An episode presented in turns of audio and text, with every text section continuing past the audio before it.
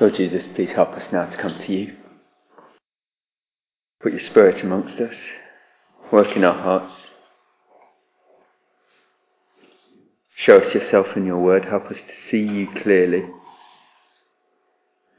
Prompt us to, to change where we need to, to, to take hope and encouragement where we need to. Show us yourself, show us ourselves. Please help me to speak well. Show me the right words. Let your kingdom be served tonight. Amen. Um, we're going to be in Mark chapter 9, starting sort of halfway through a little passage. Um, but forgive me for that. So, Mark chapter 9, verse 42. Let me read that. It's on page 1013 in the Church Bibles. Mark chapter 9, verse 42.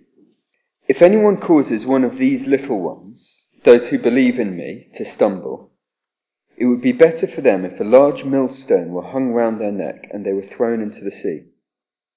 If your hand causes you to stumble, cut it off.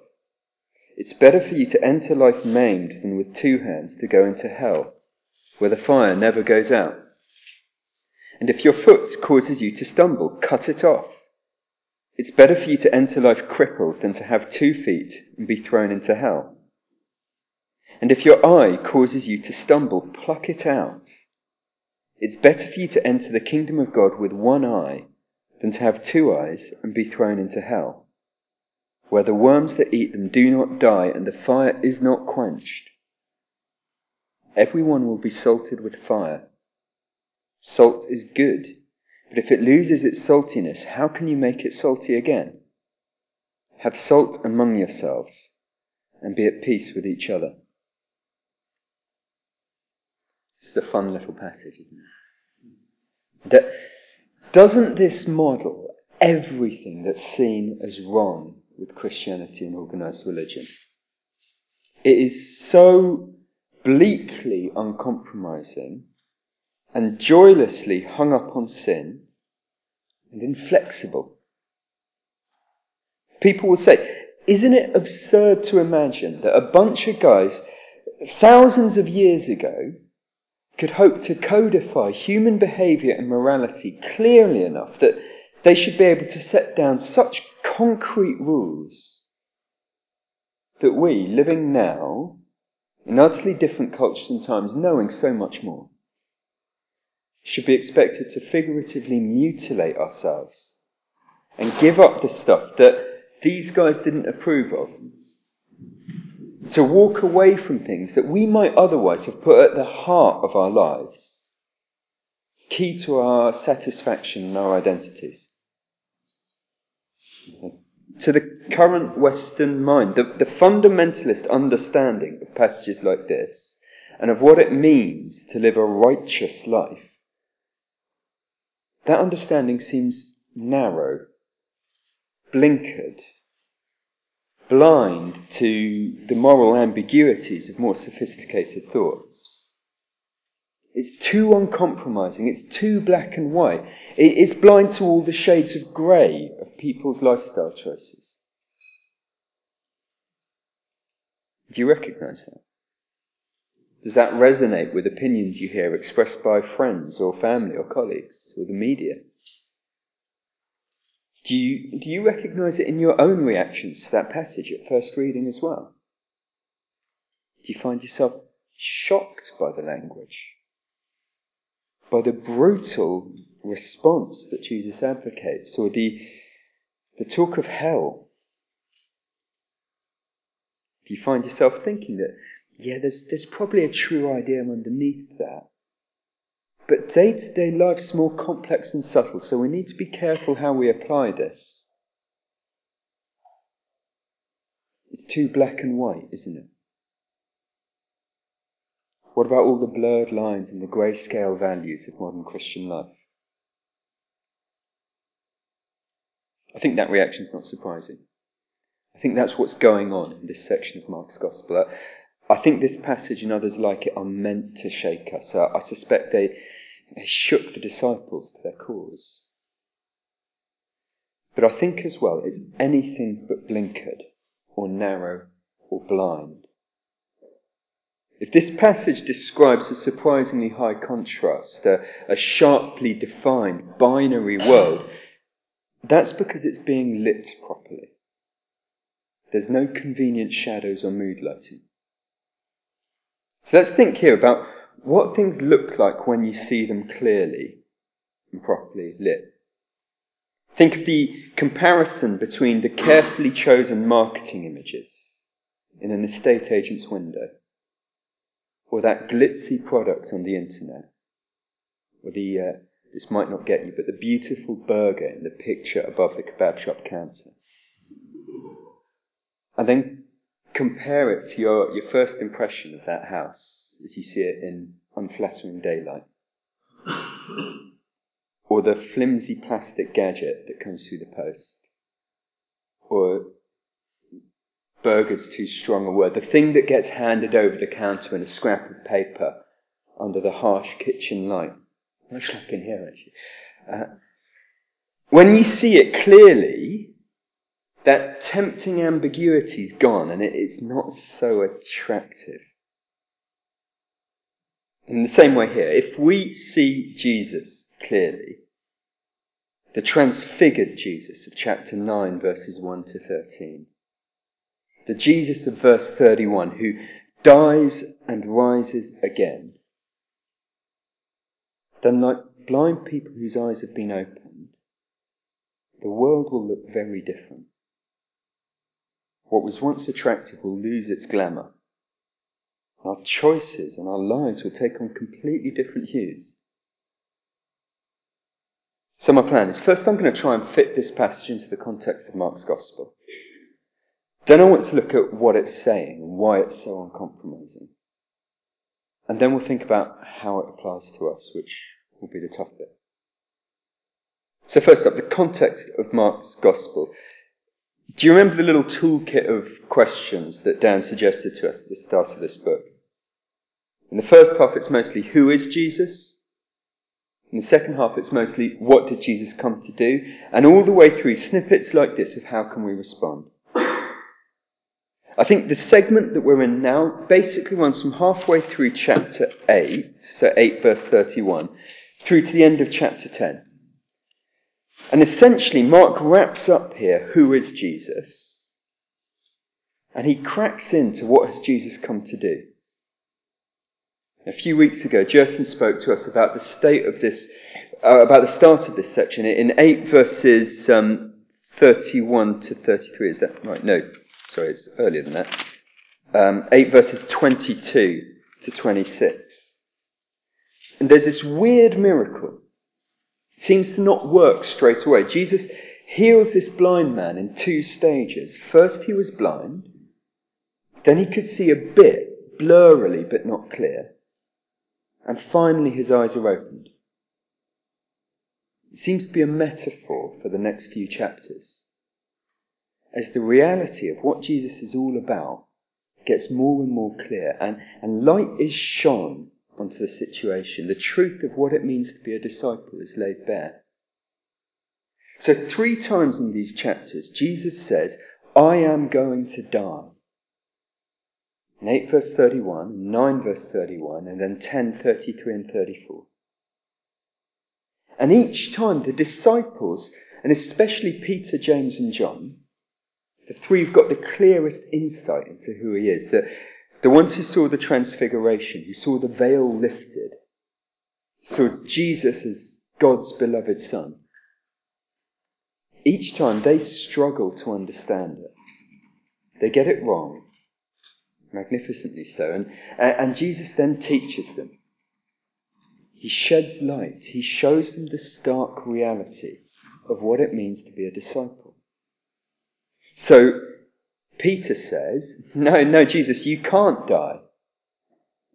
And Jesus comes back with, Anyone who follows me must deny themselves and take up their cross and face suffering and death. If you're ashamed of doing that, for me, I'll, I'll be ashamed of you. And in chapter 9, just before our passage today, John says in verse 38, We stopped this guy from using your name because he wasn't one of us. And Jesus says, No, no, look. no one can do miracles in my name and turn around and badmouth me afterwards. In fact, he says, I'm fiercely protective of my people. Anyone who's even slightly nice to you, they'll be rewarded. Anyone who damages you at the start of our passage today, verse 42, they'd better look out. And then he goes on through this to say, look, if you're going to follow me, just make sure you're making the right choices. The consequences are huge. Make sure you're like salt. More of that later. And then the third time, in 10 verses 35 to 45, he says, If you're going to follow me, you'll drink from my cup. You'll share in my baptism. That means suffering and the cross and death. My disciples, he says, are the ones who are going to serve. They'll become slaves to others, just like their master. And this little segment then gets rounded off nicely. There's another blind man who receives his sight back at the end of chapter 10, and he follows Jesus along the road. All through this section, then, Mark and Jesus are making this claim that it's not a blinkered and uncompromising view. It, it's not blind fundamentalism. Rather, if you see Jesus clearly, if you know him, if you understand what he came to do, then you'll be left seeing the world in, in starker terms.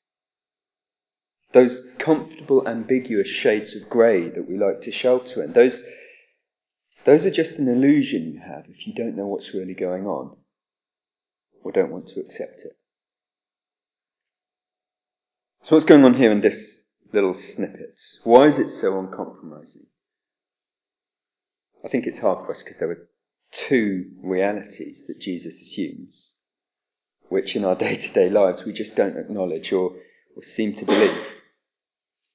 Jesus speaks frankly about the kingdom of God and about hell as two real things. There's no common ground between them, and, and there's nothing that lies in between them.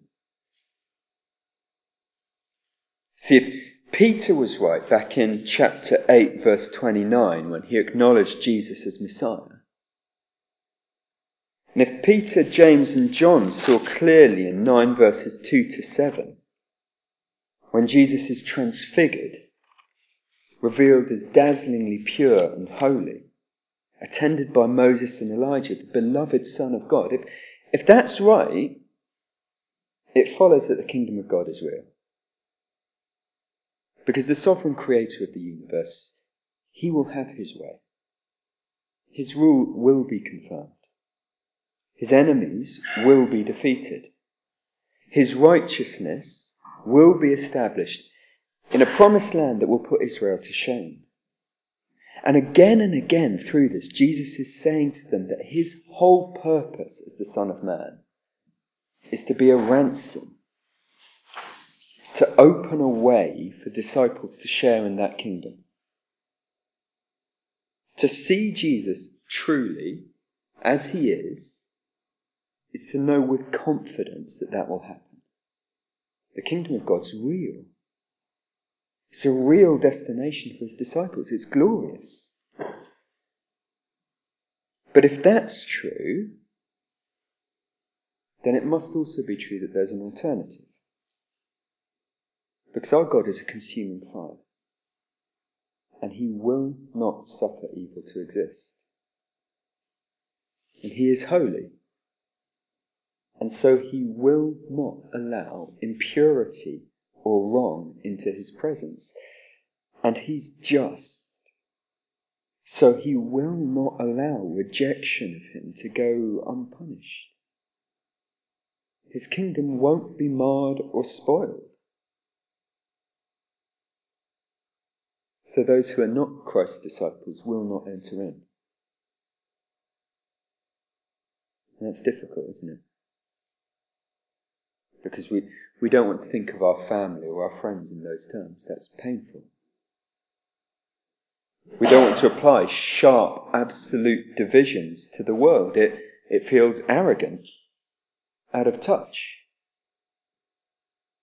We don't want to open that can of worms. We don't want to open our eyes and, and look at the compromises in our lives in those categories because it could only require change. And that hurts. But to put it simply, we can't see Jesus clearly as being the biblical Messiah, as being the cherished Son of God, and not also see clearly that those who steadfastly choose not to follow him will one day face judgment and wrath. Jesus and the Bible speak of hell.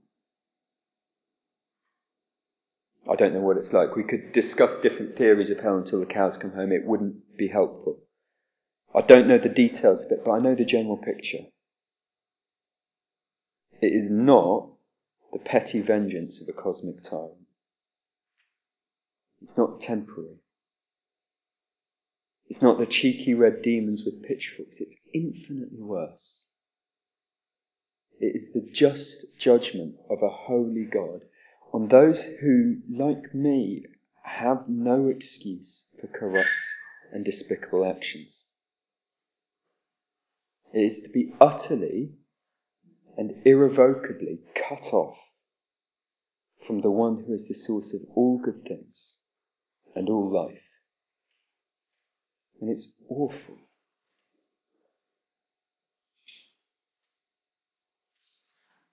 To see this Jesus clearly in all his holiness is to recognize with only a little introspection that this hell is also the proper destination for each of us.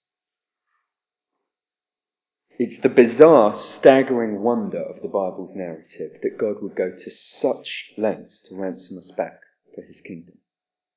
But here Jesus chose just to speak of it as a simple binary choice.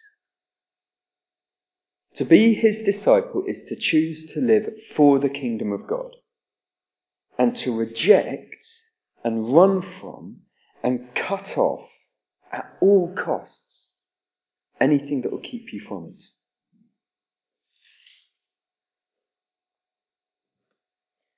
If we don't see the world in such stark categories as that, then I bet you 10 to 1 it's because we don't have our eyes full of Jesus. It's because his light isn't revealing the reality around us. Maybe, like in Mark 4, we, we brought in the bit of the message that suits us, but the rest is hidden like a lamp under a bowl, not illuminating our lives, not showing the full contrast of our choices. If there are delights in the world, things that we treasure in, whether they are innocent or guilty, if there are things that we couldn't imagine cutting off walking away from, leaving behind, then I bet 10 to 1 it's because we don't grasp the glory of Christ's kingdom deeply. You find yourself again and again going into that situation where that temptation gets you stumbling yet again as honestly we knew we would. I bet it's because we don't have a clear grasp of the deep value of the gospel.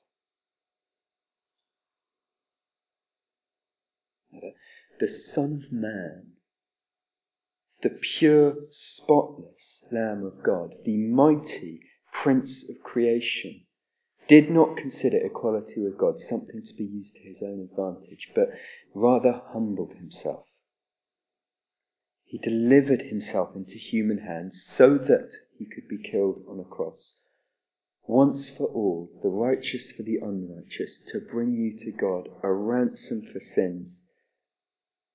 Such a rich image, isn't it? if I fix my eyes on that image, if I fix my eyes on Him, if I see Jesus clearly, then verses 43 to 47, they're, they're not outdated fundamentalism. They're just good sense. Because if I see Him clearly, everything else will pale in comparison. I'll see my stumbling blocks as what they are crude and unsatisfying traps. C.S. Lewis described it as, as mud pies as compared to the glory of the beach. The things that trip me up, that, that I long for, are utterly incomparable and often completely incompatible with knowing Jesus. I think that's what's going on here. I should probably stop for a moment and say explicitly this is not a gateway for legalism and self righteousness. The message here is not be good and go to heaven or be bad and go to hell. This is not a call to follow rules of any given church or, or even the Ten Commandments or, or the Old Testament law or any elder, even Dan. It's actually dangerous to advocate rules whether it's of dressing certain ways, or of abstaining from certain food or drink, or keeping the Sabbath, or avoiding dancing or certain films, whatever it is. It's dangerous because we can't kid ourselves that we can live in a righteous way and earn our way to safety. That's not the message here. No church leader, no preacher is in a position to command us to obey any rule in order to reach heaven. That would be utter hypocrisy because we're all in the same boat. If you could just hear my thoughts for a day, you would be irrevocably convinced of that. Now, it's only by Christ's death and resurrection that we can enter the kingdom of God. It's a free gift. The message here is to take hold of that gift, to value it more than anything else, to be uncompromising, to not let anything get in its way. Even if by normal standards that seems to cripple us. It's about seeing clearly, in the light of Jesus, the true value of what's on offer. So, an obvious example is a Christian's attitude to sex. I remember an old friend of mine, he's known me since I was 13. He had known that I was a Christian for years, but he was still shocked. And then sort of morbidly horrified and fascinated when he realized in the months before our wedding that I hadn't slept with my fiancée. Why would you do that? Why would you limit yourself in that way? Why would you mutilate yourself by cutting out that vital aspect of your life. of course, most of the time, for most of us, the honest answer is that it's because we're trying to be righteous and follow the rules. But the good reason is that Jesus is wonderful. And if I've got my eyes full of Him, why would I want to play around with a false promise of gratification? If I can see Jesus clearly, why would I want to mess with something that I know is not his plan for me? Something that I know risks distracting me and turning my eyes away from him. It's better to be maimed in my friend's eyes, and admittedly in my own a lot of the time, than it is to end up tangled around with thorns and lose sight of Jesus. That's why we say keep sex for its proper place for marriage, where it's a, a picture of our relationship with Him. That's an obvious example, but clearly we're being called here to think more broadly. Look at verse 43. If your hand causes you to stumble, cut it off. Verse 45. If your foot causes you to stumble, cut it off. Verse 47, this is the one that gets me. If your eye causes you to stumble, pluck it out. Do you see how general that is? It's the stuff that we do, it's the places we go to, and it's the things that we look at. Or it's the things that we grasp, or run after, or dream about. Sometimes they're good, often they're not. But if they cause you to stumble, steer well clear. Christians, you've got a higher priority. And there are great risks. Remember, Jesus said on, on the last day, there'll be plenty who say, Lord, Lord, who'll claim that they followed him, and he'll just say, I, I don't know you. Remember the parable of the sower. There'll be plenty of people who start along the route of following Jesus, but dry up and wither or get choked off by the concerns of this life. There'll be sheep and goats, and he will separate his flock. Take it seriously. Assess the dangers to you and flee from them. Cling to Jesus. Don't compromise. I think obviously if we think this through, it's going to be painfully challenging. So before we go down that route, let me point out two encouragements here in this passage. First, it is not up to the disciples to use their remaining hand, foot, and eye to limp into heaven. That would be a weird bit of teaching. It's not up to them to live perfectly. Notice in, in 43, 45, and 47, Jesus assumes that they're stumbling. To be a Christian is to keep sinning. In fact, normally it's to be more conscious of your sin than before. And, and it's by the grace of Jesus, it's by the sanctifying work of His Spirit that we're made conscious of our sin, that we're cleansed, that we're forgiven and healed, and ultimately changed and transformed.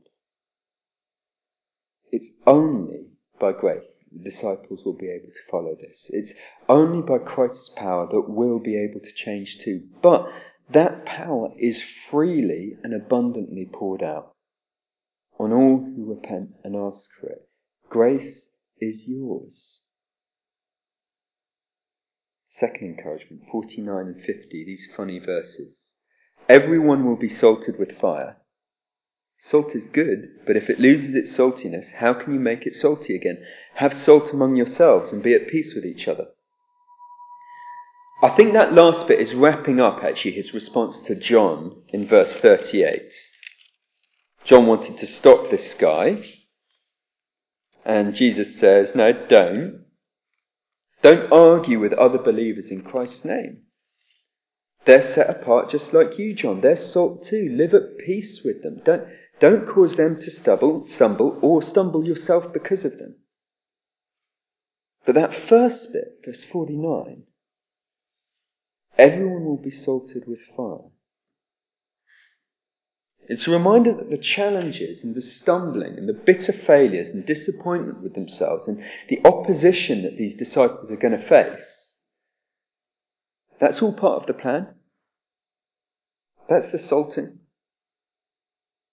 That's disciples learning what it is to follow Jesus and feeling what it is to be set apart from the world, to be made holy, to share his cup and his baptism.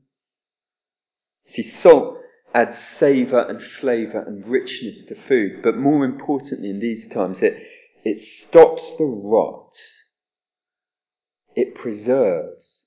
It kills bacteria. It keeps food clean and ready to use. Will be salted by fire. It's often by the bitter struggle against temptation with all of our failures and our frustrated desire for change. It's often then that Christians are salted and grown in imitation of Jesus struggles not without purpose. So, okay, how to apply this to us? A little later, we'll have some prayer time to think it over individually. But I'll share a few thoughts. I, I don't think there is a set rule that applies to everyone. I'm sure that the wise course of action varies from person to person and culture to culture. One person might find that going to the pub with work friends is fruitful time of witness and evangelism. Another might experience it as a dreadful stumbling block. The instruction here is to be self-aware, to actively seek change where it's needed. And I'd imagine that we've each got a fairly clear idea of at least some of our stumbling blocks. If you're not sure, then a fair rule of thumb is it's the thing that you don't want to let go of. I think if we want to examine ourselves, that the structure of verses 43 to 47 is useful hand, foot, and eye. What are the things I do which leave me at the mercy of temptation, leave me open? Where are the places I go to where I tend to end up putting Jesus on the back seat? What are the things I fix my eyes on which replace him as an idol in my mind? Some thoughts. Is it my pride that trips me up again and again into bigging myself up and putting others down? And, and sets me fuming and raging inside when I'm not respected or I don't get my way? Does, does that need to be mortified? Is it my compulsion to fit in, to be one of the in crowd, liked and popular? Does that leave me compromising my faith, failing to stand up as a Christian, ashamed of Jesus? Is it wise for me to go to the pub with that group of people from work? How does it tend to end up? Do I honour Jesus' name or do I stumble? How's my relationship with alcohol generally? Do I need to limit myself or even cut it out? Do I stumble when I go to the internet? There are so many dangers there. It's pornography, of course, but what about shopping sites and gambling sites and investment sites? Is money a stumbling block for me there? What about social networks or gossip or news or envy or image? Is it my idea of freedom and free time that leaves me unwilling to give myself to the church to serve Him or to my neighbours as a witness? What are the things which, if I only saw Jesus clearly, if only I truly believed the message of his holiness and goodness, what are things that I would never imagine trying to unite with him? What are things I need to nail to the cross and live without so that I can take hold of his promise? There will never come a time in our Christian lives when we don't need to ask those questions. There'll be seasons of particular struggle, there'll be times when it's easier, I'm sure, but everyone gets salted with fire. The good news is that the solution's the same as the source of our problem. We need to see Jesus clearly so that we can see our need to change but also so that we can see our Saviour. We need to be nourished daily by the Bible, by prayer, by fellowship with our brothers and sisters. Because it's when we look at Jesus and we talk to him and read of him, when we come into contact with his character in church or in other Christians, that's when we get the clear light shone on our need to change. That's also where we get the solution made clear. Going back to 9 verse 31. He is the Son of Man who died as a ransom for sins but rose again, a first fruits from among the dead, holding out a guarantee of life for us.